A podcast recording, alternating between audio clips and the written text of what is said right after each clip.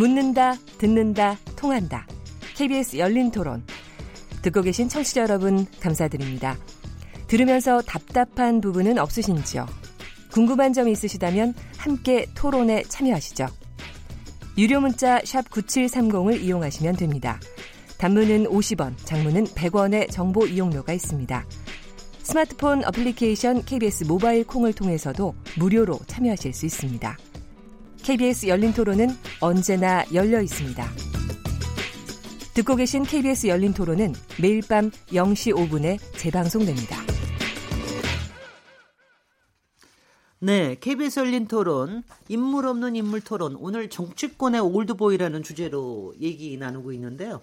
김성환 시사평론가님, 이준석 바른미래당 당협위원장님, 최민희 전 더불어민주당 의원님, 최병묵 정치전문기자님 네 분과 함께 하고 있습니다. 자, 그러면 앞, 앞, 앞서서 얘기한 어, 김성환 평론가님하고 사실은 요거 이, 이 토론을 시작하기 전에 저희가 굉장히 둘이 음. 앉아가지고 이게 다 어, 거, 저기, 올드보이들의 권력 의지 때문이 아니라 밑에서 차고 올라오는 음, 이 권력, 네. 권력 의지들이 너무 약했기 때문이다. 음. 이것 때문에 굉장히 저희가 좀, 좀 비토를 하고 그랬는데, 이른바 386, 486, 586 이 세대들의 이 부분에 대해서 그러니까 왜 이렇게 올드보이들에 대한 믿음이, 믿음이 다시 기댈 수밖에 없느냐. 이 부분에 대해서 좀 얘기를 해보, 해보죠. 저, 김성환 평론가님 시작하시죠. 왜 이렇게 됐습니까? 글쎄요, 좀 저도 굉장히 답답해하고 비판하는 입장 중에 하나인데요. 네. 예를 들면 한때 이제 학생운동도 했었고, 이제 진보를 지향하는 정치 운동도 많이 했던 분들인데, 어, 그분들의 그 어떤 사회를 좀 바꿔보고자 하는 의지라든가, 이게 왜 지금 사그라들어서 네. 정치에 네. 보이지 않는가. 그러니까 어느 순간 국회의원 패치 달고 난 다음부터 굉장히 느슨해져 보이고, 어, 뭔가 사회적 지향성이나 철학도 제대로 보이지 못하고, 이런 부분에 대해서 좀 답답함을 많이 가져왔 있어요. 근데 보면 이제 두 가지겠죠. 본인들 스스로가 역량이 부족해가지고 자기의 어떤 그런 모습들을 보여주지 못했다는 게 있을 거고, 네. 아니면 또 반대로 위에서 자꾸 눌러가지고 클 수 없게 눌러놔서 제대로 이 크질 못하는 상황에서 이미 어느 정도 세대가 훅 지나가 버린 거예요. 네. 그러니까 이미 어 정치 어, 고령화 세대가 돼버린 거죠. 그러니까 조로 현상이 나타난 거라고 보여요. 근데 그러고 나니까 제대로 크지 못한 세대들 사이에서 정치 경륜이 많은 정치인이 다시 등장하려고 하니까 세대를 훅 건너뛰고 어, 이른바 이 중년 세대 경륜 많으신 정치인들이 다시 등장하는 이런 모습이 나타나지 않나 싶어요. 네. 만약에 그 386이나 486, 586 이런 세대가 지금 정치권에서 확실하게 자리 잡고 있으면은 굳이 이렇게 등장할 필요가 없겠죠. 네. 저기 이준석 의원님은 특히 할 말이 많을 것 같은데 이준석 저 위원장님은 지금 네. 30대 중에서도 30대 초반에 불과한데 보다 경력으로는 네. 보다 한 7년쯤 되셨죠 벌써. 네, 됐습니다. 네, 네. 저는 제가 아까 김성환 네. 선생님 말한 거에서 약간 이제 다르게 보는 시각이 그때 17대 때 제 생각엔 그냥 탄도리들이 생각보다 많이 된 거예요, 제 생각에는. 그래가지고 그 당시에 더 생각보다 더 큰 세력을 형성했던 것이고 지금 그 여파로 인해 가지고 그들이 가진 역량보다 더 큰 지분을 발휘하고 있는 겁니다. 지금 제가 민주당에 있는 젊은 의원들이나 젊은 이제 정치인들과 얘기를 해봐도 이렇게 바로 우리 위의 세대의 무게감이 크게 느껴질 줄 몰랐다라고 하는 경우는 굉장히 많아요. 왜냐면 다시 조금만 더 조금만 얘기해 그러니까 젊은 사람들이 바로 위 세대라고 하면은 586 세대가 아하, 586 세대는 네. 본인들이 젊다고 생각하겠지만은 음. 586 밑에 있는 세대는 또 이게 균형이 맞아가지고 피라미드라는 게 밑에부터 음. 이제 서로가 서로 받쳐주는 구조가 돼야 되는데 네. 586이 상당 엉덩이로 깔리는 느낌 받는다라는 얘기를 제가 음. 직접 들었어요. 예. 근데 그 얘기는 또 뭐냐면 586은 586 나름대로 문제가 있겠죠. 왜냐 우리 이렇게 덩어리가 큰데 윗단계까지 올라가는 우리 동기들은 참 적더라. 이게 전형적인 항아리형 인구 구조거든요. 그러니까 저는 이금 항아리형 인구 구조가 왜 생겼느냐?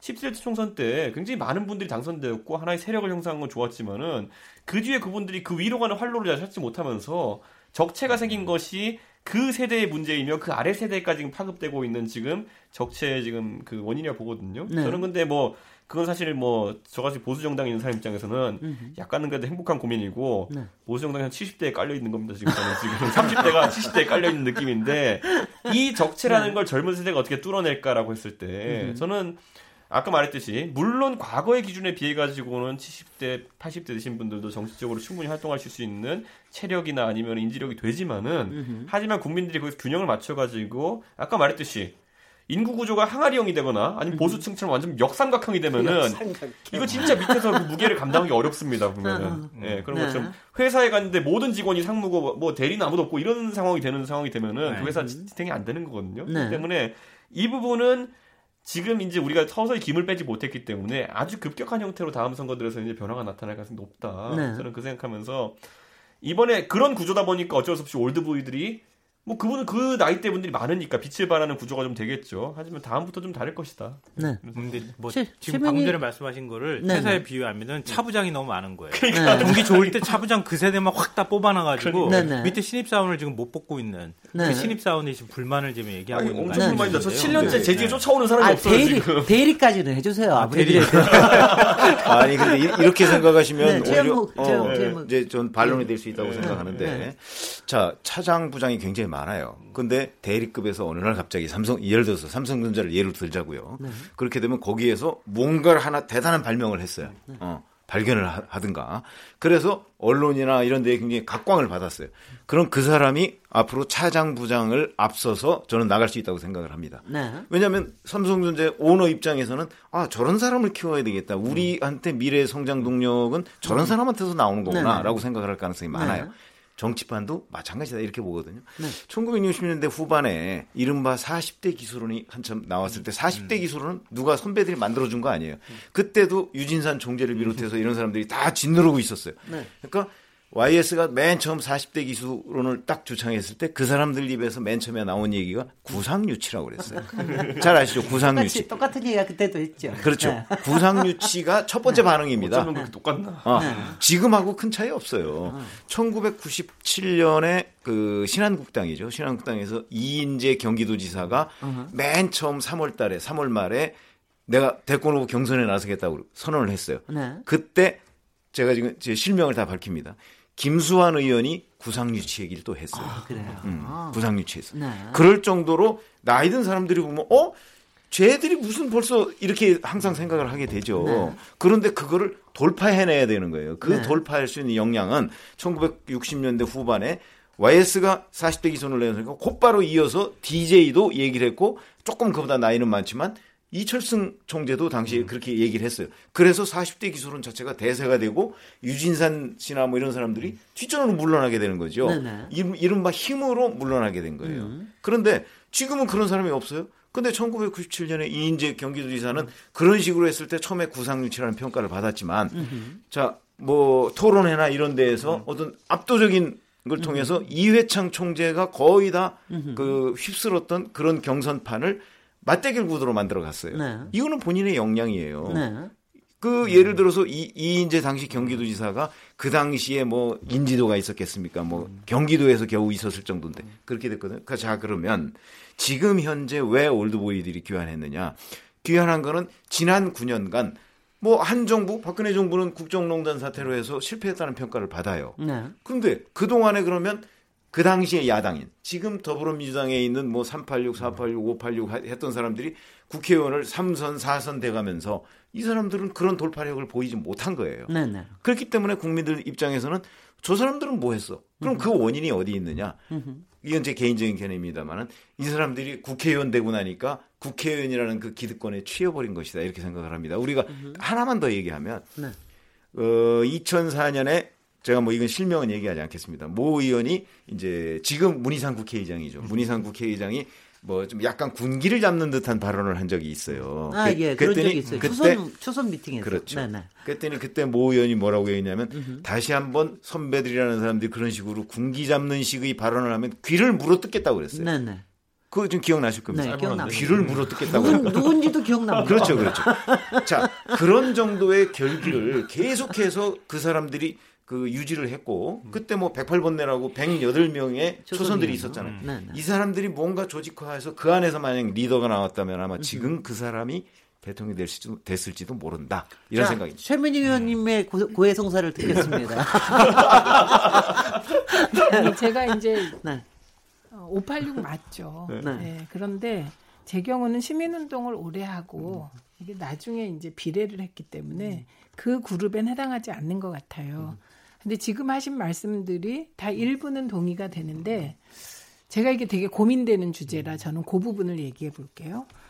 저는 지금 아까 얘기하셨지만 2004년 탄핵 때 정치권에 들어온 486이 일부 있습니다. 네. 그런데 그 486은 지금의 486의 주류가 아니에요. 그럼 지금의 486의 주류는 언제 들어왔냐? 어, 그건 김민석, 원희룡, 오세훈 이분들이 다 그, 그 소위 김영삼, 그러니까 삼김에 의해서 픽업된 분들이에요. 그래서 이분들의 정치 진출이 시작된 건 15대, 16대입니다. 예, 그리고 어, 우상호, 이인영 전부 그때 같이 16대 때 들어왔는데 떨어진 거죠. 예, 그때 도전했다가. 그래서 그때 DJ가 뭐 김민석 뭐 등등 뭐 다 발탁했을 때는 그때까지 민주화의 시대였어요. 예, 민주화의 시대였는데 이게 2004년 탄핵이 우리에게는 정치적인 사건이지만 저는 조금 달리 보는 게 탄핵을 기점으로 해서 뭐랄까요 정치적 민주화에서 생활적 민주화, 사회 경제 개혁을 요구하는 국민들의 목소리로 급격하게 그 사회 시대 정신이 바뀌는 시기라고 생각합니다. 그러니까 486은 정치권에 픽업될 때는 민주화의 투사로 픽업됐는데 들어와서 일을 하는 요 장에서 와서 보니까 이제 민주주의나 정치적인 어떤 역할보다는 사회 경제 개혁으로 흐름이 바뀌고 예. 이런 상황인데 사람이라는 게 생각이 그렇게 쉽게 바뀌는 존재가 아니거든요. 네. 대개 제가 음, 방송위원회 들어가서 보고 국회 들어가서 봐도 젊은 시절에 형성된 어떤 가치관, 그 문화, 세계관, 예, 어. 행동 음흠. 이런 게 쉽게 바뀌지 않습니다. 예. 그러니까 그런 식으로 시대 정신의 자기 시대 정신은 바뀌는데 그 시대 정신의 자기의 가치관이나 철학을 그 뭐 신념이나 이런 건 가지고 있더라도 바꿔 나가야 되잖아요. 그래야 새로운 정책을 만드는 건데 음. 그런 흐름에 음. 적응해 가지 못한 것이 아닌가 이런 생각이 하나 음. 들고요. 또 네. 하나는 역시 2000... 고해성사를 굉장히 길게 하시네요. 봐드리겠습니다. 네. 게 많으세요, 네. 지금 그러니까 의원님도. 그러니까 2002년 대선 때 제가 떠오르는 네. 장면이 있는데 그때 김근태 전 의장께서 음. 출마하셨어요. 그리고 어, 노무현 대통령께서 출마하셨는데 그때 486의 대부분은 김근태 의장을 지지했습니다. 그리고 노무현 대통령 후보를 지지한 사람은 그때 두 명밖에 없었어요. 음. 이종걸 의원하고 그다음에 천정배 의원 네네. 두 분밖에 없었거든요. 분위기가. 음흠. 그러니까 그건 뭘 얘기하냐면 조직적으로 얽혀 있다는 거예요. 486들이. 음. 그럼 조직적으로 얽혀 있으면 조직의 뭐라 구애받게 되잖아요. 네, 조직 그 논리에. 그렇기 때문에 또 시, 새로운 시대 정신에 맞게 자유로운 어떤 정치적 상상력을 발휘할 어, 그런 기회를 스스로 좀 옥죄인 게 아닌가. 그것도 분명히 있는 네, 그래서 저는 요 두 가지 정도가 개인 개인의 문제가 아니고 그게 시대 상황이었다. 네, 이렇게. 저는 근데 그 카르텔 그 네. 카르텔 깨는 게 저희 세대 굉장히 저희 세대 입장에서 굉장히 중요한 투쟁의 대상인 게 뭐냐면요. 네. 사실 이런 게 있어요. 최근에 이제 뭐 약간 얘기를 돌리자면은 뭐 QR 코드 결제다 해가지고 대통령께서도 이렇게 막 얘기하시잖아요. 우리나라가 기술적으로 뒤처질 게 없는데도 불구하고 중국보다 늦었던 게 뭐냐면은 중국 다국으로 하는데 우리나라는 중간에 신용카드라는 단계를 겪었기 때문이에요 오히려 신용카드 결제에 다들 음. 길들여져 있었고 카드사들이 하나의 카르텔이 됐기 때문에 그런 방식에 새로 적응하기 어려웠던 것처럼 저는 지금 그 586 세대가 장악하고 있는 권력을 내려놓을 의향은 저는 없어 보입니다. 저는 권력은 절대로 안 내놓습니다. 그, 렇기 때문에 저는 이번에 네. 그것에 뭐 청취자분들 놓치셨을지 네. 모르겠지만은 네. 가장 전 황당했던 이번 정부들 가장 황당했던 게 뭐냐면은 지난 정부에서 아까 말했듯이 어린 나이에 이제 30대 때 행정관으로 진입하셨던 분이 청와대 행정관 진입하셨던 분들이. 이번 정부 들어가지고 직급도 안 올라가고 그대로 행정관으로 다시 들어가시고 이런 모습들을 보면서 저는. 이 자리는 원래 어, 뭐, 청와대 경험을 쌓고 이런 자리는 진짜 젊은 신진 정치인들이 했으면 참 좋은 자리인데 저걸 다시 호구지책으로 들어가시나라는 생각했어요. 음. 어떤 의도신지 는 모르겠지만 다들. 아하. 저는 그런 걸 보면서 이건 물론 제가 민주당에서 활동하는 제 또래 정치인들이 하소연하는 겁니다. 정권을 네네. 잡았는데 소위 불구하고도 우리는 음. 경험 쌓을 기회조차 없다. 음흠. 지금 뭐 청취자분들도 아실 만한 민주당의 뭐 저와 같이 방송 나오던 정치인들, 음흠. 뭐 장경태 위원장이나 아니면 뭐 이동학 씨라든지 아니면 뭐 정은혜 씨라든지 이런 분들 다 지금 어디 가서 뭐 하고 있냐면요. 어, 제가 열광이 좀 그렇지만은 정권에서 경험을 쌓을 기회가 주어지지 않고 있어요, 지금 보면은. 근데 그런 상황은 왜 발생하느냐? 위에 적체 때문입니다. 그래서 네. 저희 세대는 음흠. 당과 관계없이 저는 음흠. 586 정도 되는 분들을 투쟁의 대상으로 삼고 있습니다. 네. 그러니까 지금 어, 더불어민주당 특히 여당으로서는 10년 만에 정권 창출을 한 하긴 했지만 그 안에서 세대 적체가 좀 일어나고 음. 있는 부분이 분명히 있다. 청와대 안에 올, 청와대 안에 안에 올드보이가 있다 뭐 이런 얘기로 그렇죠. 중고 신인들이 있는 거죠. 그리고 이제 거기서도 그, 그 세대마다 올드보이들이 조금 다르게 네. 있는 거죠. 네. 근데 그러면 저 자유한국당 경우 네. 어, 이 경우는 좀 어떻게 판단하고 계십니까? 그쪽에서는 오히려 그리고 야당의 경우에는 좀 젊은 사람들이 차고 올라올 가능성도 있게 보십니까?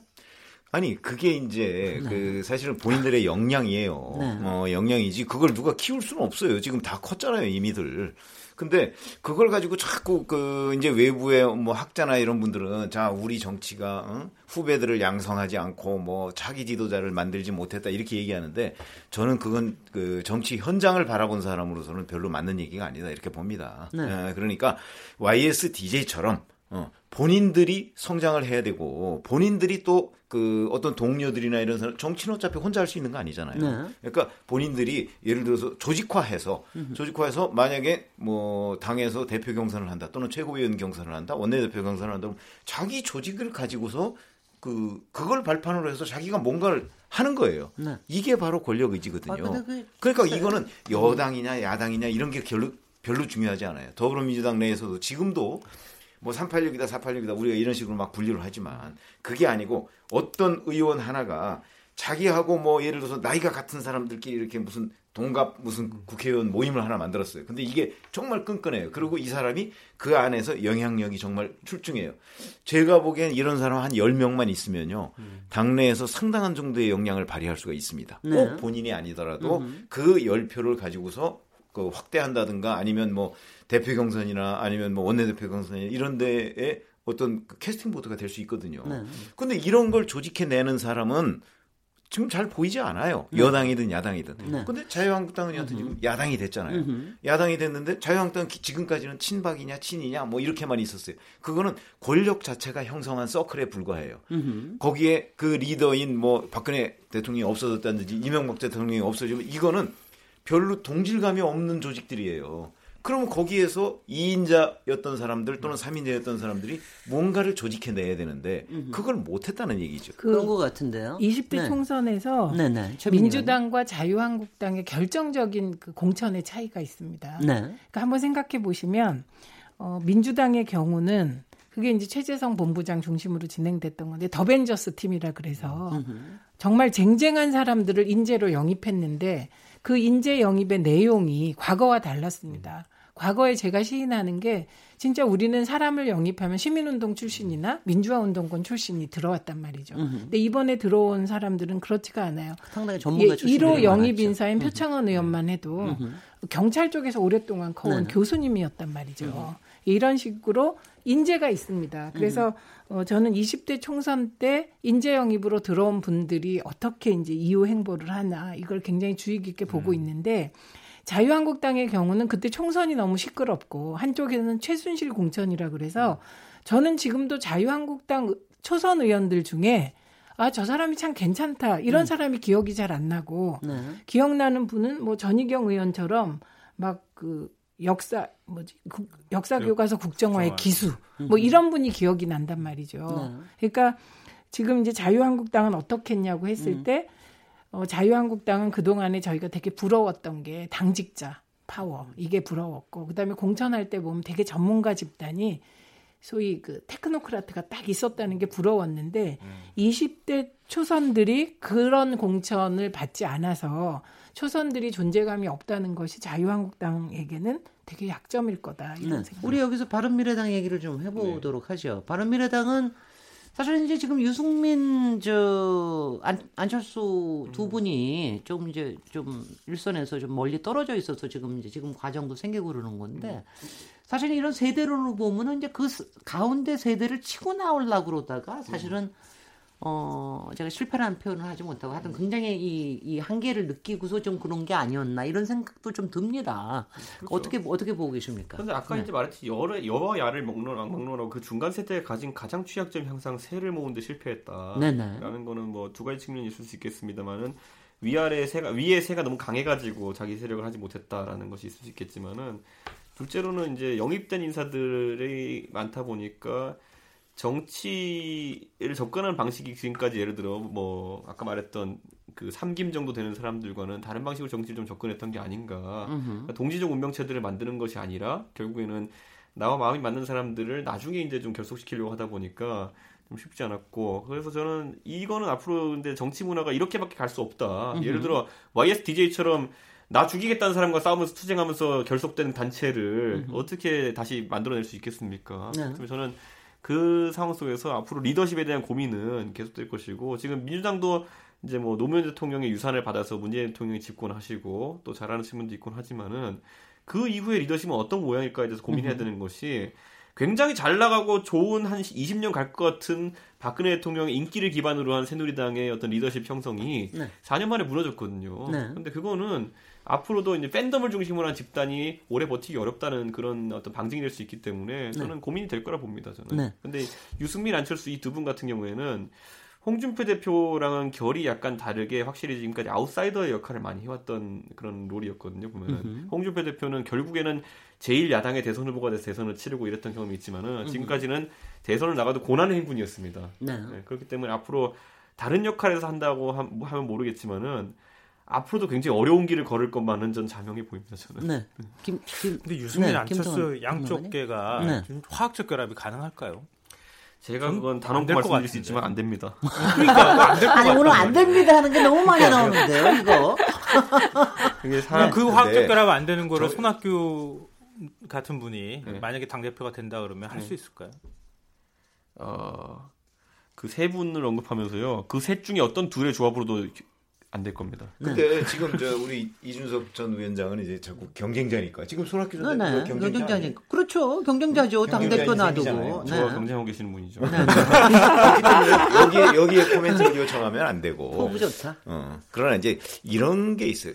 궁극적으로는 본인들의 역량이죠. 과거에는 YSDJ 시대는 이제 시대가 우리 지금보다 훨씬 더 전이니까 그 시절에는 사람들을 이제 뭐 이른바 돈, 자리, 뭐 음. 이런 걸로 이제 그 소위 조직화할 수 있었어요. 음. 지금은 그게 거의 불가능한. 지금은 물론 자리로는 돼요. 근데 자리는 이전에 세력이 붙어 있어야 자리도 음. 나눠줄 수가 있고 그 자리가 가고 싶은 자리가 되는 거 아니겠어요. 네. 그런 점에서 본다면 지금은 그거보다는 어떤 국민적 인기로 돌파해야 된다고 보거든요. 네. 그러니까 당내 정치가 있어요. 어, 예를 들어서 이제 이준석 그 위원장이 뭔가 당내 정치를 하고 그 정치 지도자로 커야 되겠다 그러면 당내 정치가 있어. 그럼 당내 정치를 한 상당한 정도의 자기 음. 우군을 만들어요. 네. 이것만 가지고는 안 돼요 지금. 네. 바로 국민적인 국민을 상대로 한 정치가 있어야 되는 거예요. 네. 그러니까 국민을 상대로 해서 자 이준석이라는 사람이 왜 바른미래당을 이끌어가야 되는가 하는 걸 국민들을 상대로 설득을 해서 그거는 이제 트위터도 있고 뭐 네. 요새 뭐 여러 가지 SNS가 많잖아요.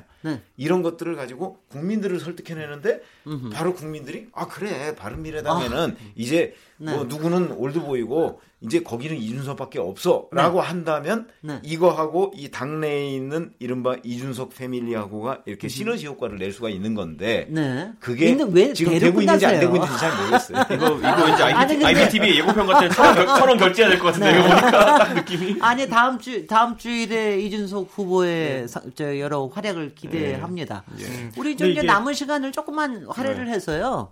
그러니까 좋은 의미로서의 올드보이 이분들이 귀환해서 아주 어떤 좋은 모습을 보일 수 있을까 이거를 좀 개별 인물로 한번 좀 얘기를 해보는데 제일 먼저 우리 손학규 후보도 얘기해 볼까요? 이준석 이준석 저 음. 위원장님 후보님 어떻게 생각하십니까? 만약 손학규 후보가 저기 당 대표로 나선다 그러면 어떤 좋은 모습을 보일 수 있을까요? 손학규 이제 후보가 가장 국민들에게 박수받아 감동을 줬을 때는 정책을 이야기하셨을 때인 것 같고요. 네. 저녁이 있는 삶이라는 구호가 아직까지 살아있듯이 그런 것처럼 정치를 하셨을 때는 아무래도 처음에 이제 한나라당에 탈당한 것부터 시작해서 이제 그때부터 좀 스텝이 꼬이지 않으셨습니까? 그러다 보니까 정책 면에서 강점 있는 손학규 대표님께서 바른미래당에 한번 그 지향점을 한번 마련해 주셨으면 하는 생각이 있습니다. 네. 정책적으로. 네. 네. 왜냐면은 중도하면 떠오르는 인물은 아직까지 손학규인 건 맞습니다. 그렇기 때문에 그런 측면에서 역할이 전 충분히 있을 것이다 생각하고 다만 그분이 생각하는 중도라는 개념과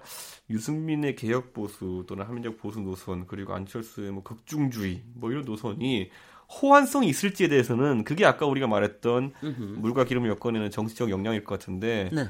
저는 이게 뭐 손학규 대표의 문제가 아니라 유승민 안철수 두 분은 굉장히 개성이 강하신 분입니다. 네. 네, 그렇기 때문에 그 정도까지 정치력이 도달할지에 대해서는 약간 미지수다라는 네. 생각이 듭니다. 김성환 김성환 평론가님 어떻게 생각하세요? 아, 전 사실 이제 한국 정당의 모습을 보면은요.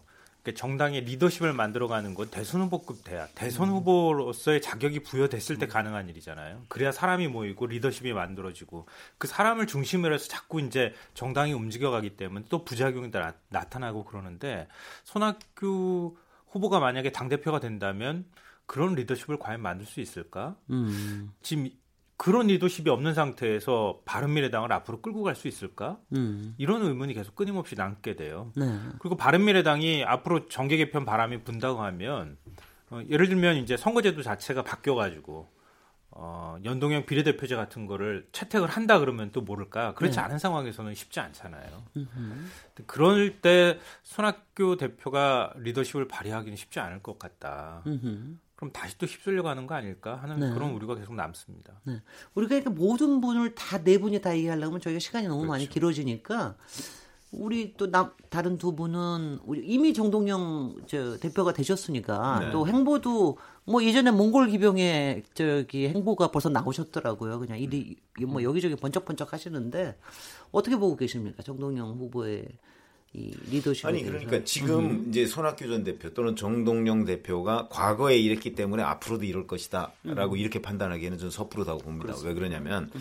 이 정치라는 게 굉장히 변화무쌍해요. 예. 뭐 지지율도 그렇지만 왜 그러냐면 이 분들이 갑자기 뭐 다른 걸 들고 나와서 이, 이 판을 뭐 이렇게 그 새로 재편할 수도 있고 그렇게 될 수 있다고 생각해요. 더군다나 지금 일종의 다당제 아니겠습니까? 네네. 지금 이렇게 사, 거의 사당 체제식으로 그 지금 운영이 되고 있는데 이 상황에서는 1, 2당을 제외하고 3, 4당은요. 기본적으로 이 3, 4당은 존립 자체를 어떤 정치 그 구도를 만들어서 우리가 존립할까 하는 걸 첫 번째로 생각하게 돼요. 그러면 정동영 대표나 앞으로 바른미래당의 대표가 될 뿐이나 이 존립을 어떤 식으로 할 것이냐. 그래서 바로 지금 김성환 평론가에서 얘기했, 얘기했 듯이 선거구제 개편 이런 부분이 굉장히 중요하게 돼요. 으흠. 이 선거구제 개편에 저는 정동영 대표도 올인하게 될 것이고 네. 앞으로 그 아마 자유한국당이나 더불어민주당도 관심을 가질 수밖에 없어요. 예. 어, 왜 그러냐면 지금 자기네들 텃밭이 흔들리거든요. 그럼요. 더불어민주당의 텃밭인 호남 지금은 뭐 압도적이지만 저게 2년 뒤에까지 유지된다는 보장이 없어요. 네. 왜냐하면 거기 거기를 기반으로 하고 있는 민주평화당이라는 당이 있잖아요. 지금 현재. 그리고 그 사람들은 또 현역 의원이기 때문에 상당한 정도의 영향력은 유지가 하고 있어요. 음. 근데 자유한국당의 기반이라고 할 수 있는 부산, 울산, 음. 경남, 뭐 대구, 뭐 경북 이런 데도 이미 흔들렸어요. 여기는 음. 흔들렸기 때문에 자기네들이 앞으로 2년 뒤에 또 국회의원이 된다는 보장이 없어요. 네. 그러면은 지금 같은 소선거 구제로 뽑을 경우에 그렇다는 거잖아요. 그러면 여기서 자기네들이 이제 뭔가 이 국리를 하겠죠. 이대로 가면 내가 어려울지도 몰라. 그러면 뭔가 뭐 두 명 뽑는 거라든가 아니면 세 명, 네 명이 중대선거구제 아니면 정당명부제 어떤 게 나한테 유리할까? 우리 당에 유리할까? 뭐 주판화를 튕기게 되는데 이걸 더욱더 강력하게 튕, 주판화를 튕겨가면서 유지, 저, 주장을 해야 될 사람들이 3당, 4당이에요. 예. 그렇기 때문에 3당, 4당이 어떤 식으로 선거구제 개편을 추진하고 합의를 이뤄내느냐에 따라서 사실은 그 지금 정동영 대표나 아니면 바른미래당의 대표가 되실 분이나 이런 분들의 역량이 입증되고 자기네들의 그 어떤 당세를 조금 더 확장할 수 있는 그런 계기를 만들 수 있다. 그런 점에서 본다면 굉장히 역할이 기대될 수 있는 부분이 많아요. 저는 네. 그런데 네. 그 부분 하나만 딱 선거구만 얘기하면요. 네. 선거구는 제 생각에는 어차피 민주당이 합의 안 해줄 거기 때문에 약간 시간 시간 낭비가 될 가능성이 있어가지고 그거 건드리겠다는 사람들 저는 되게 좀 위험하게 보는 게 예. 지금 저랑 경쟁하는 후보들 중에서 선거구제 개편을 제일 공약으로 삼고 계시는 분들이 있는데 네. 그거 이렇게 표현하고 싶은 게요. 학생이 대학 입시제도 걱정하면서 공부하면요. 그거는 진짜 공부 안 됩니다. 그거는. 지금 학생이 입시제도 뭐 이렇게 하면 유리할까요? 저렇게 하면 유리할까요? 하면서 공부할 게 아니라 지금 야당은 공부 열심히 하는 것 자체 중요해요. 지금 학생 자체가 없어요. 지금 그거는. 다음 선거에 250명 나가야 되는데 250명 누구 내보낼 겁니까 지금 당마다. 잠깐 좀 네. 얘기를 하자면 네. 우리는 이제 정치 현장을 오랫동안 네. 봐왔잖아요. 네. 네. 근데 학생 얘기를 했는데 네. 학생이 자 본고사를 보느냐 안 보느냐 이거는 굉장히 중요해요 학경 여부를 예. 따지는데 민주당이 안 바꿔준다니까요. 그러니까 소송 문제를 한다니까요. 그렇기 때문에 역량이 중요하다고 네. 제, 가 대표라면 이렇게 네. 얘기하겠어요. 당장 줄줄이 국회에서 저 표결해야 돼요. 네. 그렇잖아요. 뭐 청문회도 있고 뭐 네. 표결해야 돼요. 지난번 표결 때 바른미래당이나 아니면 음. 저 그때는 뭐 뭐죠? 저, 저 민주평화당 전신 국민의당 어, 국민의당이 몇 가지 동의해 준 게 있어요 민주당에 네. 그때 선거구제 얘기가 나왔어요. 네. 그때 뭔가 어리, 어렴풋한 약속이 있었을 거예요. 음흠. 앞으로는 그 약속을 확실하게 하지 않으면 안 해주는 거예요. 음흠. 이런 게 정치적 역량입니다. 그렇죠. 협상이고. 음. 협상이. 그, 방금 전에 이준석 위원장이 이 콕 찔렀는데 네. 민주당이 선거구제 개편에 좀 더 적극적일 필요가 있다. 네. 뭐 그동안에 민주당이 주장해왔던 거잖아요. 네. 지금 굉장히 머뭇머뭇하면서 네. 뭔가 미적미적하거든요. 네. 그러니까 이분 민주당의 의지가 굉장히 중요하다. 이거는 뭐 안 한다 이렇게 단정하기는 어렵지만 음. 그 부분에 대해서 말씀드리고 싶고요. 그게 왜 중요한 왜 중요하냐면은 그동안에 한국 정치는 선거 중심의 이벤트 정당이었어요. 성격이 네. 정책 정당으로 가려면은 이렇게 선거구제 바꾸지 않으면 불가능해요. 제가 볼 때는. 음, 음, 음. 뭐 누구 정치권에 뭐 네. 대통령한테 줄 서고 대선 후보한테 줄 서는 이런 방식 말고. 선거구제 개편을 따로 또 한번 얘기하겠습니다. 네. 예, 예. 정동영 의장에 대한 기대. 예, 일단 정동영 네네. 대표는 이미 이런 얘기를 했습니다. 비례대표 100명으로 늘리고 네. 국회의원 수를 353명으로 하고 그리고 어, 월급을 깎자 이런 제안을 이미 했더라고요. 네. 그러니까 정의당하고 스탠스가 같은데요. 네, 그렇게 네. 얘기를 이미 했습니다. 그러니까 선거구제 개편 혹은 뭐 비례 그 그게 꼭 연동형 비례대표제는 아니더라도 어, 어쨌든 비례대표를 늘림으로써 표의 등가성을 확보하고자 하는 그런 노력은 반드시 해야 될 것 같고 그 다음에 개성공단 100개가 정동영 전 후보의 대선 공약이었거든요. 그러니까 정동영 대표는 어, 북한 문제, 북한과의 관계 개선하고 선거구제 개편에 뭐 정치 생명을 걸 수밖에 없다고 생각을 음. 합니다. 그리고 이미 대통령 개헌안에 표의 등가성이 반영되는 선거구제 개편이 들어 있습니다. 문재인 정부의 개헌안 지난번에 국회에 네. 보낸 그래서 그건 민주당이 뭐 안 하고 싶다 하고 싶다 이게 아니라 시대의 흐름이 선거, 선거구제 개편 논의를 할 수밖에 없게 만들 것이다. 저는 네. 이렇게 봅니다. 네. 그럼 그 다음에는 이제 우리 저 이해찬, 김진표를 같이 엮어, 야 되고 죄송합니다만 이거는 시간이 없어가지고 죄송합니다 두 분. 두 분이 우리 저 더불어민주당의 어, 대표로 나설 때 어떤 변화와 어떤 동력들이 기대가 될까요? 이, 이준석 이준, 우리가 네. 이해찬 총리라고 하면은 노무현 네. 대통령이 어려운 시기에 네. 그분을 지키기 위해서 노력했던 모습으로 음. 기억해서 이제 호위무사적 이미지가 강한데 이제 오히려 이제 호위무사적 이미지보다는 당을 이끄는 원로 느낌으로 이제 이해찬 의원님이 다시 태어나신다면은 그건 또 하나의 지켜볼 만하다. 왜냐하면 그분 특유의 어떤 어, 좋은 언변이나 이런 게 있기 때문에 저는 지켜보겠지만은 다만 이제 보수층에서는 그 트라우마가 있을 것이다. 협치라고는 찾아볼 수도 없었던 그 모습 비슷한 것. 네. 그렇기 때문에 그걸 잘 극복하신다면은 좋은 결과가 있을 것이고 김진표 의원님 같은 경우에는 제가 봐도 이제 보면 민주당의 색채 자체가 많이 변할 가능성이 있다. 네. 그래서 어, 저는 한편으로는 기대가 좀 되긴 합니다. 왜냐하면 최근에 이제 어, 김진표 의원님 같은 경우는 관료도 하셨고 이제 정책 전문가시기도 하기 때문에 최근에 이제 정책보다는 민주당에서 적폐 청산을 주 무기로 삼으면서 사실 국민들의 피로감이 좀 있는 상태이긴 하거든요. 그러니까 저 그 결국 적폐청산이라는 게 잘못하면 이제 독선으로 비춰질 수도 있는 게 있기 때문에 그 색채를 좀 중화시키는데 김준표 의원님의 역할이 있을 것이다. 저는 둘 다 의미가 있는 그런 어, 대표 후보들이라 생각합니다. 네, 김성환 평론가님.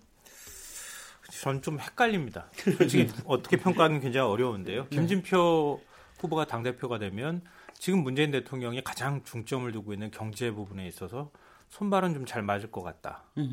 어, 김진표 후보가 뭐 경제 관료 출신이기도 하고요. 주로 이제 경제 관료적 마인드로 문 대통령을 뒷받침할 것이기 때문에 이런 생각이 들고요. 어, 이해찬 후보가 당 대표가 되면 20년 집권론 얘기하는 것처럼 네. 어, 과거에 이제 10년 집, 집권했다가 뺏긴 거 아닙니까?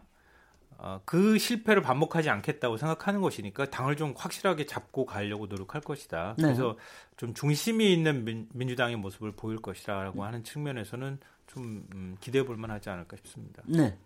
여기 저도, 네, 꼭 하 시고 싶으면 하십시오. 어, 네, 저도 네. 뭐 크게 다르진 네, 네. 않아요. 그러나 음. 이제 이해찬 의원이 대표가 되면 본인이 이제 그 어차피 전문성 있다고 하면 뭐 선거 기획 이런 데에 전문성이 있는 거 아니겠습니까? 그러니까 이제 본인이 지금 그 캐치프레이즈로 내세우고 있는 것처럼 그 진보 정당이 20년 집권한 할 수 있도록 하는 여러 가지 틀 이런 거를 이제 만드는데 뭐 앞장서지 않겠는가 이런 기대가 있어요. 네. 그렇게 앞장서는 것 중에 하나가 아까 우리가 잠깐 말씀해드렸듯이 올드보이들이 기여할 수 있는 이런 환경을 만들지 말고 그 적어도 4, 50대가 우리 정치판의 중심이 될 수 있는 그런 정치 시스템 뭐 이런 걸 만드는데 본인이 좀 힘을 쏟아줬으면 하는 기대가 있고 네. 이제 김진표 의원 같은 경우는 그 아마 약간은 보수적인 경제 정책 이제 관료들이 되게 그렇지 않습니까? 그런 얘기를 통해서 청와대와 경제 정책을 두고서는 약간의 논란을 빚을 가능성이 있어요. 네. 그러나 지금 현재보다는 훨씬 더 어떤 안정적인 정책 정당으로 더불어민주당이 정착하는 데는 굉장한 도움이 될 것이다. 이렇게 음흠. 예상을 하고 있습니다. 더불어민주당 최민희 의원도 얘기하실래요? 저는 뭐 두 분 다 잘하실 거라고 생각합니다. 네. 근데 약간 이런 문제는 있어요. 지금 최근에 네. 더불어민주당 지지율이 빠지는 거 면밀히 살펴보면 핵심 지지층 중에 진보적인 성향의 분들이 빠져나갔습니다. 십몇 프로가. 음흠. 그것과 관련하면 과연 보수적인 경제 정책을 쓰는 게 크게 보아서 플러스가 될지 마이너스가 될지 걱정되는 지점은 좀 있고요. 그다음에 그 이해찬 총리는 사실 선거기획뿐만 아니라 국정 전반에 대한 노하우가 워낙 많고 특히 한반도 문제에 대해서 또 인맥 뭐 중국과의 인맥이나 미국과의 인맥 등등이 워낙 많아서 안정적인 국정 운영을 뒷받침할 것 같습니다. 네. 근데 우리가 여기서 저기 그 수경길 후보 얘기를 안 해서 굉장히 오늘 올드보이에 안 들어가셨다는 거를 그냥 해피하게 좀 네. 생각하시면 좋겠습니다. 저희가 뭐 사실 지난주에 우리 바로 음. 이 자리에서 새 후보에 대해서 얘기를 음. 분명히 제, 제대로 했기 때문에 그렇기 때문에 오늘은 좀 양해를 해주시고요. 그렇죠. 몰드하지 않은데 억지로 넣을 무슨 말이에요? 넣어가지고 우리가 할 수가 없으니까. 네, 축하드립니다. 아니, 근데 오늘 뭐 칭찬은 커녕 586이라고 까이기만 한 거 아닌가 해가지고 좀 죄송스럽네요. 어, 보니까 나머지 시간은요. 그러니까 지금 김병준 의원님도 저희가 따로 또 한번 아. 얘기를 했기 때문에 여기서 거론을 하지 않고요. 이제 만약 이런 구도로 우리 지금 아, 앞으로 한 뭐 9월 초면은 이제 거의 다, 다 나올 거 아닙니까? 네. 그러고 나면은 지금 이번 하반기 국회 그리고 특히 뭐 총선을 앞두고 있는 선거구제 개편까지 포함을 해가지고 어떤 리듬과 어떤 케미스트리로 흘러갈까요? 아니 왜냐 그 굉장히 또 한편으로 봐서는 어 그래 르네상스도 괜찮아 이거 뭐 음. 다시 보는 것도 재미있어 이렇게 될까 우선 아니 우선 지루해질까 아, 어떻게 될까요? 음. 음. 뭐 보기에 따라서 지루할지도 몰라요. 네. 그런데 훨씬 안정적으로 음, 갈 겁니다. 음, 음. 왜냐하면 너무 잘하세요. 음.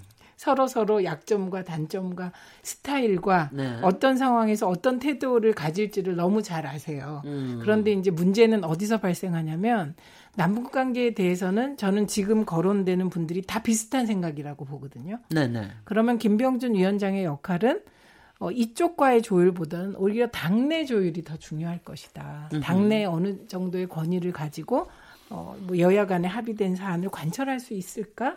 이게 더 문제가 될 것 같고요.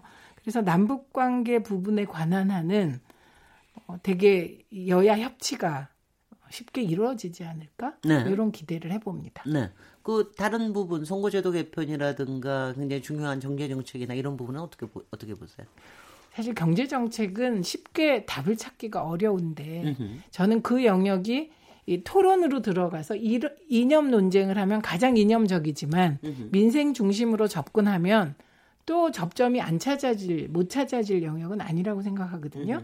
그리고 이분들이 워낙 백전 노장이어서 그 음. 경우의 수를 다 당해 본 분들이세요. 네.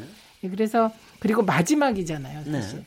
이제 그 중에 어떤 분은 뭐 미래 대통령을 꿈꾸건 어떤 분은 뭐 2년 공익 근무하고 뭐 정계를 떠나건 다 마지막인 것 같아요. 마지막 기회. 으흠. 그리고 우리 국민들이 지금 가장 싫어하는 게 싸우는 거거든요. 네, 그렇기 때문에 경제 정책도 그렇고 기타 부분에 대해서 노련한 수를 찾아가지 않을까. 저는 좀 긍정적으로 보는 쪽입니다. 네, 이준석. 후보님 듣기 듣기 듣기 듣기 안, 기분 안 좋으시겠는데 노력하면 뭐 합니까 참신함이 없는데 이렇게 나오세요 어떻게 보세요? 저는 그렇게까지는 따져보진 않고요. 네. 뭐 저는 제가 아, 이준석 화이팅! 참 세게 때리시니까 제가 참 뭐라고 할지 모르겠지만은 네. 근데 그 노력의 과정이라는 게 결국에는 어 단방에 되는 건 없잖아요. 네. 네 그런 맥락에서 꾸준히 노력해야죠. 네, 김성환 평론가님. 네, 뭐 네. 지금 굉장히 곤란한 표정으로 얘기했는데 너무 너무 당황 너무 네, 당황스러운, 당황스러운. 한방이라서. 네, 저는 뭐그 동안에 어, 국회나 정치권이 움직이는 거 보면 되게 극단적으로 많이 움직였잖아요. 뭐 마음에 안 들면 그냥 막 단식하고 뭐 이렇게 가고 대화도 안 하고 그랬는데 그런 면에 있어서 진짜 백전 노장 노장답게 좀 타협하고 토론하고 좀 서로 간에 어느 지점까지 가면은 어떻게 될 수 있다는 거 알고 그러면서 정치하는 모습을 좀 보이 보이시리라 생각하고 네. 예 바람도 가져봅니다. 그렇게 네. 좀 했으면 좋겠습니다. 굉장히, 굉장히 이제 기대를 포함해서 음. 이제 얘기를 음. 해주셨는데 네. 저는 그냥 현상적으로 그 말씀드리겠습니다. 그거는 이제 집권당의 대표가 누가 되느냐에 따라서 상당히 그 구도가 달라질 거예요. 예. 그래서 이제 집권당의 대표가 좀 협상, 대화 뭐 이런 쪽에 좀 친화적인 그런 분이 대표가 된다고 하면 다른 시대보다 훨씬 더 갈등의 요소가 여야 간에 갈등의 요소가 줄어들 겁니다. 음. 음, 왜 그러냐면 사실은 이번이 그 문재인 정부로서는 실질적인 그 정기국회 1, 회차예요 지난번에는 네. 정기국회라는 게 결국 박근혜 정부 음. 쪽 때 일한 걸 가지고 평가하는 거 아니었습니까? 예. 이번이 음. 실질적으로. 그러니까 음. 이번에는 사실은 문재인 정부 1년 이후의 여러 가지 정책적인 뭐 문제, 뭐 부작용, 효과 뭐 이런 걸 놓고서 다퉈야 될 때거든요. 네. 이번 정기국회는 굉장히 이른바 핫할 거라고요. 어, 그런데 그게 이제 집권 여당의 대표가 이 대화가 되는 사람이 적어도 된다면 이 갈등의 요소가 과거보다 훨씬 더 줄어들 것이다.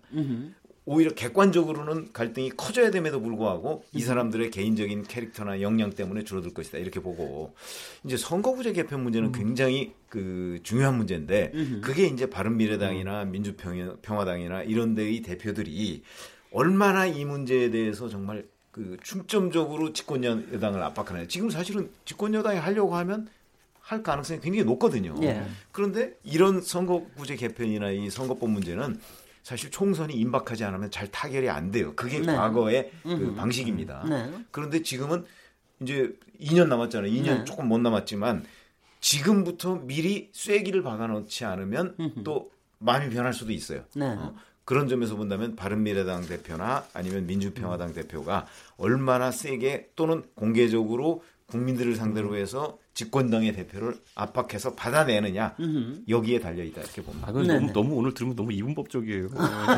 왜왜 왜 나이가 많으면 협상을 잘 할 거라고 생각하고 아하. 왜 나이가 어리면은 에? 아 그게 뭐, 왜 그러냐면. 그게 왜 그러냐면. 그 자리에 그 자리에 아니 그게 뭐, 아니 그분들이 앉아 있는데 그 자리에 이준석 대표님 예, 앉아 있어도 보일 것 같아요. 그러니까 어, 전쟁을 아니, 아니. 전쟁할 때도 보면 천재적인 장군은 20대 때도 승리하는 거고 그당 대표도 20대 30대도 천재적인 당 대표가 나오면은 잘 협상할 수 있는 거예요. 아니, 물론 예외라는 게 많으신데 이렇게 보시면 돼요. 그러니까 자 김성태 원내대표가 단식을 했잖아요. 네. 거기에 홍영표 원내대표가 원내대표가 되고 나서 찾아갔어요. 네. 찾아가니까 이 두 사람 얼마나 공통점이 많습니까? 네. 서로 노동운동하고. 그러니까 나이도 한 살 차이고. 음흠. 그러다 보니까 딱 가서 김성태 원내대표가 그러잖아요. 야, 나 힘들어. 어?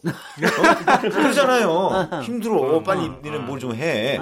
이렇게 얘기할 수 있는 사람하고 네. 예를 들어서 거기에 이제 저 같은 사람이 원, 원내대표가 돼서 아이고 김 원내대표님 뭐 이 단식 그만하시고 이렇게 돼서 얘기가 통하겠어요. 그러니까 제 얘기는 네. 이렇게 올드보이들이 하면 서로 서로가 장단점을 너무나 잘 알잖아요. 아 하면 오하고 어. 어. 그런 그런 점에서 유리하다. 한 명쯤은 껴주는 걸로. 아니 네. 거기에 이준석 대표가 있으면 돋보일 것 같아요. 네. 네. 저 어디 가서 예의 없다 소리 들어본 적 없다고요. 보시면서 한 가지 또 질문 드리고 싶은데 김병준 위원장께서 저기 문재인 대통령께 네. 영수회담을 제, 제의를 하시고 그러셨어요 지난주에.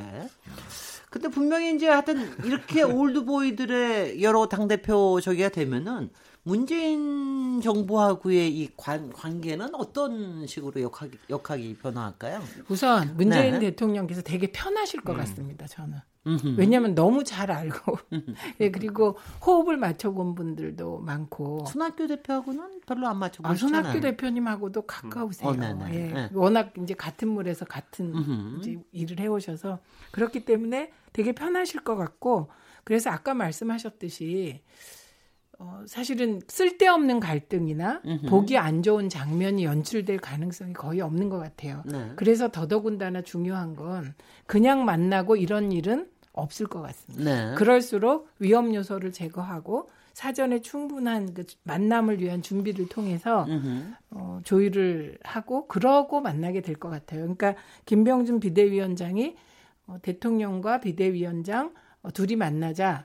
이건 사실 성사 가능성이 음. 낮다고 봐요. 왜냐하면 다른 당에 이제 정동영 네. 대표도 뽑히셨는데 그거 뭐 무시할 수가 없는 거잖아요. 네. 그래서 어, 저는 저도 옛날에는 이준석 그 대표 후보님처럼 막 워낙 새로운 아이디어로 막 원오프 정당도 고민하고 온라인 입당법도 만들고 이런 입장이었는데 일이라는 게 결국은 사람이 하는 거고 사람 간의 친밀도가 일의 결과를 굉장히 좌우한다는 걸 알기 때문에 그리고 문재인 대통령 성품이 되게 온화하시잖아요. 네. 갈등형이 아니기 때문에 어, 진짜 협치에 무엇인가가 보여지지 않을까 하는 기대를 합니다. 아, 되게 네. 최민희님도 변하고 계세요 지금.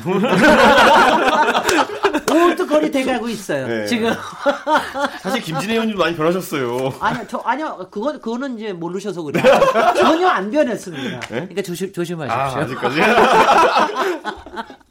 네, 얘기하시죠. 네, 네. 최 아니 글쎄 그래서 네. 이제 제가 말씀드렸듯이 바로 이제 이 올드보이들이 귀환했다고 하면 그 귀환한 거에 그런 장점들이 있어요. 어 근데 우리가 너무 여기서 장점만 얘기했으니까 네네. 네. 저는 이제 또 단점도 하나 지적하고 싶은데 네. 그런 것들은 이 약간은 과거의 방식, 그러니까 음흠. 새로운 방식을 접목하는 데는 올드보이들은 아이디어가 아무래도 부족할 수가 있겠죠. 예, 예. 과거의 방식이 그 되풀이될 가능성이 있다. 아, 이렇게 생각을 합니다. 그럼 예를 들어서 이제 그 아주 경륜이 많은 분이 집권당의 대표가 됐어요. 음, 대표가 되면 그 사람들한테서 무슨 개혁적인 아이디어가 나온다든가 아니면 자 우리 젊은이들이 이렇게 그 양성해서 우리 정치판을 앞으로 확 바꾸자 뭐 10년 내뭐 이런 아이디어라기보다는 음흠. 약간은 좀 기득권에 안주하는 듯한 여러 가지 정책과 정치 이런 음흠. 것들이 나오지 않을까 이런 걱정이 되는 거죠. 거죠. 근데 어, 삑 저는요 저 네. 말씀을 음. 들으면서 생각난 게 네. 오히려 올드보이들의 귀환으로 당 대표 라인이 짜여지면 음흠. 그것이 거꾸로 아까 얘기했듯이 밑에 밑에 세대를 네, 네. 키우는 계기가 될 것 같아요. 네, 네. 저도 거기에 저런 거기... 아이디어가 네. 이제 밑에 세대로부터 나와서 음흠. 이제 어, 그냥 쉽게 얘기하면 음. 당 대표를 이제 받기도 하고 이러면서 음. 클수 있는 토대가 될 것 같아요. 네. 토양이. 김성환 평론 아, 저도 비슷하게 생각합니다. 그러니까 그 정도 포용하는 그 품이 좀 넓은 분이 당 대표가 되면 밑에서 막 치받고 뭐 아, 이렇게 해라 저렇게 해라 이렇게 얘기하면 그걸 잘 다독여서 데려갈 수 있는 능력이 있거든요. 근데 그렇지 않은 사람이 들어서면은 나랑 싸우자는 거야? 한번 해볼까? 이렇게 될 수 있다는 거죠. 네. 그런 면에서 좀 기대할 수 있는 측면이 있다. 그러니까 지금 어, old boy라고 이른바 불리는 분들이 그 정도 품은 좀 다 갖고 계시는 분들일 것 같다. 음. 저는 근데 한 가지 네. 기대하는 건 예를 들어 뭐 그분들 지금 네. 거론되는 old boy들이 음. 지금 우리가 old boy라고 하는 거지 과거엔 전부 다 누군가에 의해서 젊은 세대로 영입된 분들이잖아요. 음. 네네. 그 기억이 아직까지 본인의 시작이 음. 이제 그게 살아 있다면은 분명히 그게 성공적이었기 때문에 본인들이 그 위치까지 지금 위치까지 온 것이고 그걸 다시 한번 이제 세대를 건너뛰어서 해줄 수 있다면은 그 역할은 저도 기대를 합니다. 제가 요, 저는 네, 좀 생각이 네, 달라요. 네, 예를 들어 들어서 자 음. 한국 정치 역사를 보자고요. 음, 우리에서 키워서 뭐 이렇게 얘기한 사람, 그래서 성, 정치 지도자로 성장한 사람 별로 없어요. 기어 올라가야 됩니다. 대개 그러니까 저는 치받아서 성공해요. 영입은 해야죠. 그런데 어, 영입은 이렇게 보세요.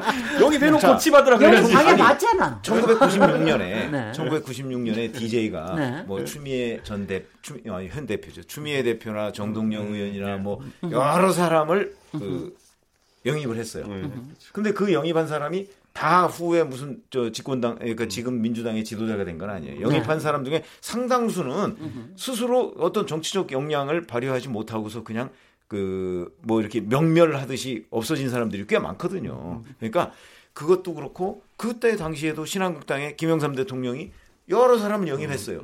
근데 그 중에 지금까지 살아남아서 자기의 어떤 정치적 역량을 발휘하는 사람 별로 없어요. 그렇지 그러니까, 않습니까? 그러니까 맞는데. 본인의 역량이 제일 중요하다. 누가 누구로 하여금 아, 나 안 키워주나 이렇게 기다릴 때가 아니다. 치고 나가라. 이준석 전 네, 위원장한테도 맞아요. 제가 그 얘기를 하고 싶은 예, 거예요. 예, 이준석 네. 후보는 잘하고 있는 거예요. 그러니까 제가 말씀드린 거는 새로운 방식의 정당 운영이나 새로운 정책 아이디어가 나오기 힘들 것이다. 그런데 만약에 올드보이들이 새로운 방식의 정당 운영이나 정책까지 내놓으면 정말 젊은이들은 암담한 거예요. 근데 그렇게 그런, 그런 의미에서 그런 의미에서 새로운 정책을 내놓을 길이 생긴다 이런 거고 네. 그다음에 이 말은 저는 어떻게 김성환 평론가의 말을 이해하냐면 제가 정치권에 들어가 보니까 아, DJ가 우리 대표였으면 참 좋겠다 이런 생각을 한 적이 있어요. 음. 너무 당이 갈등적으로 되다 아, 보니 음. 네. 차라리 그렇게 강력한 카리스마 있는 분이 음. 어, 당신은 모든 걸 갖고 있기 때문에 웬만한 건 품어주면서 어, 이렇게 경쟁 안 하는 예, 그걸 많이 지켜봤거든요. 네. 그런 의미에서 그렇게 네. 쳐받아도 예를 들면 뭐 누구식으로 보복을 하고 이게 아니라 그거를 그냥 당한 분도 있는데요. 아니 저는 박정희 대통령의 DJ 보복을 떠올리고 얘기한 건데 네. 그 정적으로 안 보고 아 저 정도 치 받는 거는 치받게 놔두고 네, 치 받침을 당한다 그런 네, 의미죠 키워준다는 뜻은 아니었던 것 같아요. 아, 그래서 막 그렇게 막 덤비어들면 네. 뭐 내일 밥이나 먹자 네. 이 정도 얘기가 돼야지. 네, 그런데 치 받을 수 있지. 이게 이제 대표가 그 여유가 없으면 네. 그렇게 치 받으면 미워하게 되잖아요. 그럼요. 네, 그렇지 않을 것 같아서 좀 기대됩니다. 그게. 어, 아, 그럼 갑자기 58... 갑자기 굉장히 좋은 그림이 어, 그려지기는 합니다. 그 586들도 어쩌면 음. 더 어, 잘할 수 있을 것 같아요. 더 열심히 하고. 재민 의원님 이해찬 의원을 들이받으면 그렇게 해주실까요 지금? 이해찬 의원님 이건 진짜 사적인 얘기. 얘기를 하시, 해야 되는데 저는 이해찬 의원님이 한 번도 무서운 적이 없어요. 무슨 소리냐면 네. 저는 이해찬 의원님을 민주통일 민중운동 연합 할 때부터 그러니까 84년부터 뵀기 때문에 시간도 오래되기도 했지만 진짜 사무사예요. 음. 일에 대해서는 엄격한데 사적으로 뭘 의논하거나 그러면 음. 진짜 모르시지만 알부남이에요. 어, 저기 뭐야. 알고 아마, 보면 부드러운 아마 남자. 이준, 이준석 위원이 아마 저기 하지만 제가 굉장히 많이 치받는 스타일이거든요. 네, 그 이해찬 저 총리 시절부터 네, 네, 굉장히 많이 치받았는데 음. 하여튼 인상은 엄청나게 찌푸리지만 속으로는 좋아하시는 걸 느끼겠어요. 어, 그게 그러니까 좀 누가 이렇게 치받아 주면 음. 굉장히 왜냐하면 잘 못 받은 사람들이 없으니까 치받아 주면 음. 은근히 즐, 즐겨 하시더라고요. 이 도전이다. 오. 어. 이걸 어떻게 누를까? 아니 본인이 지금 이해찬 의원 같은 경우 는 본인이 네. 그런 경험이 있어요. 네. 어, 옛날에 DJ 네. 그저 동교동에 가면 그 주변에서 본 사람들 얘기를 들으면 그래요. 저 한참 있으면 아침 식사를 하다가 꼭막큰 소리가 난다는 거 아니에요. 네네. 네, 네. 그러면 이제 막 언쟁이 네. 붙은 거야. 네. DJ랑. 네. 그러면 이제 이 사람 저한테 그 얘기를 해주는 사람 얘기는 이제 아 이해찬은 다음부터 이제 동교동 출입 금지다. 어. 근데 며칠 있으면 또 찾는 또 거예요. 또, 음. 또 싸워. 어. 그러니까 이제 그걸 우리가 표현을 싸운다고 해서 그렇지 그런 토론을 즐기는 그런 분이 스타일이죠. 있죠. 네. 그거는 결국 지도자의 아량이라고 봅니다. 예, 예. 아. 우리 저기 아, 끝, 끝이 굉장히 아주 아름답게 끝날 모양 같은데 old boy에 대한 주제에 대해서 우리 각기 한 30초 정도씩 음. 꼭 정말 오늘 얘기가 저한테도 굉장히 많이 좋은 insight와 이런 걸 받았습니다만은 음. 30, 30초 정도씩 얘기하시죠. 이준석 위원님 제일 먼저. 어, 저는 제 위로 바라보는 정치인 중에 뭐 제가 존경할 만한 정치인 많았으면 좋겠다. 그 중에서 이제 제가 보통 처음에는 제가 참 호감을 가지고 바라봤던 분들도 마지막 욕심 때문에 그게 꺾이는 경우를 많이 봤거든요. 음. 근데 저는 사실 정치를 조기에 제가 투입돼서 그런지 모르겠지만은 원로분들한테 많이 배웠습니다. 음흠. 예를 들어 뭐 김종인 장관 같은 분한테도 정책 면에 있어서는 시야를 넓히는 걸 많이 배웠고 그다음에 정치에 있어서도 보면 뭐 예를 음. 정의화 의장이라든지 이런 분들 보면서 많이 배운 게 있고 그거 다 썩거리 소화하는 게 제 능력이겠지만은 음. 그만큼 많이 베풀어 주시면은 젊은 사람들 중에서 그 소화할 수 있는 사람들이 많이 생길 겁니다. 음. 저는 그 역할을 기대하고 있습니다. 손학규 예. 대표님이 베풀어서 좀 져줬으면 좋겠어요. 예, 최근 의원님. 예, 네. 저는 지금 이제 거론되는 올드보이라는 분들이 지난 10년 동안 얼마나 절치부심하고 음흠. 그리고 자기의 역량이 세상을 위해서 못 쓰이는 걸에 대해서 괴로워하는 거를 사적으로도 봤습니다. 네. 그래서 이번에 뭐 혹시 다들 대표가 되시면 어, 진짜 그 포부를 포부대로 어, 진짜 공적으로 예, 이렇게 쓰시기를 간절히 기대합니다. 네, 최현목 기 저도 이 이제 나이가 들고 이러다 보니까 항상 젊은 사람들을 만나면 뭔가 가르치려 해요. 왜냐하면 네. 저보다 훨씬 더 모르니까 이 네, 네. 정치관을. 아니 그거는 제가 자신 있게 지금 저 많이 배웠어요. 자신 자신 있게 제가 말씀을 드릴 수 있는데 그러나 세상은 변하는 거예요. 예. 그러니까 지금 올드보이들이 그 만약에 정치전 면에 이제 등장을 하게 되는 그런 상황이 된다면 젊은 사람을 절대 가르치려고 하지 말고 어? 본인 얘기는 젊은 사람들의 얘기의 한 3분의 1 정도만 해라. 전 이걸 주문하고 싶습니다. 네네. 올드보이를 가르치셨는데. 멋지세요, 멋지세요. 올드보이는 네. 저희가 그동안 관찰한 걸 토대로 해서 충분히 가르칠 수가 있습니다. 진짜 예. 멋지세요. 아, 네. 네. 김성환 평론가님. 그러니까 저는 뭐 그냥 비유적으로요 네. 위아래가 왔다 갔다 소통하는 네. 그런 모습 한번 봤으면 좋겠어요. 네. 사람도 좀 왔다 갔다 하고 토론도 좀 한번 멋지게 토론하는 모습 좀 보여주고 네. 어, 그런 좀 정치 풍토를 좀 바꿔주는 그런 old boy 아닌 old boy들이 돼줬으면 좋겠습니다. 아, 굉장히 멋있는 말씀 하셨습니다. 오늘 KBS 열린 토론, 어, old boy라는 주제로 계속 얘기 나눴는데요. 어, 나이는 숫자에 불과하다. 이런 음. 말을 우리가 아주 자주 씁니다. 근데, 어, 꼭 그렇지만도 않고 또 숫자인 거는 분명히 확실합니다. 아마 여러분께서 오늘 이 얘기 들으시, 들으시면서 굉장히 자신의 나이와 자신의 세대, 막 여러 가지 생각을 하셨을 텐데요. 아마 굉장히 좋은 지혜를, 어, 서로 나눌 던 시간이 아닌가 생각이 듭니다. 김성환 평론가님, 이준석 어, 전 바른미래당 당협위원장님, 최민희 전 더불어민주당 의원님, 최병목 정치전문기자님 감사합니다. 저는 다음 주 월요일 다시 7시 20분에 돌아오겠습니다. 감사합니다. 고맙습니다. 고맙습니다.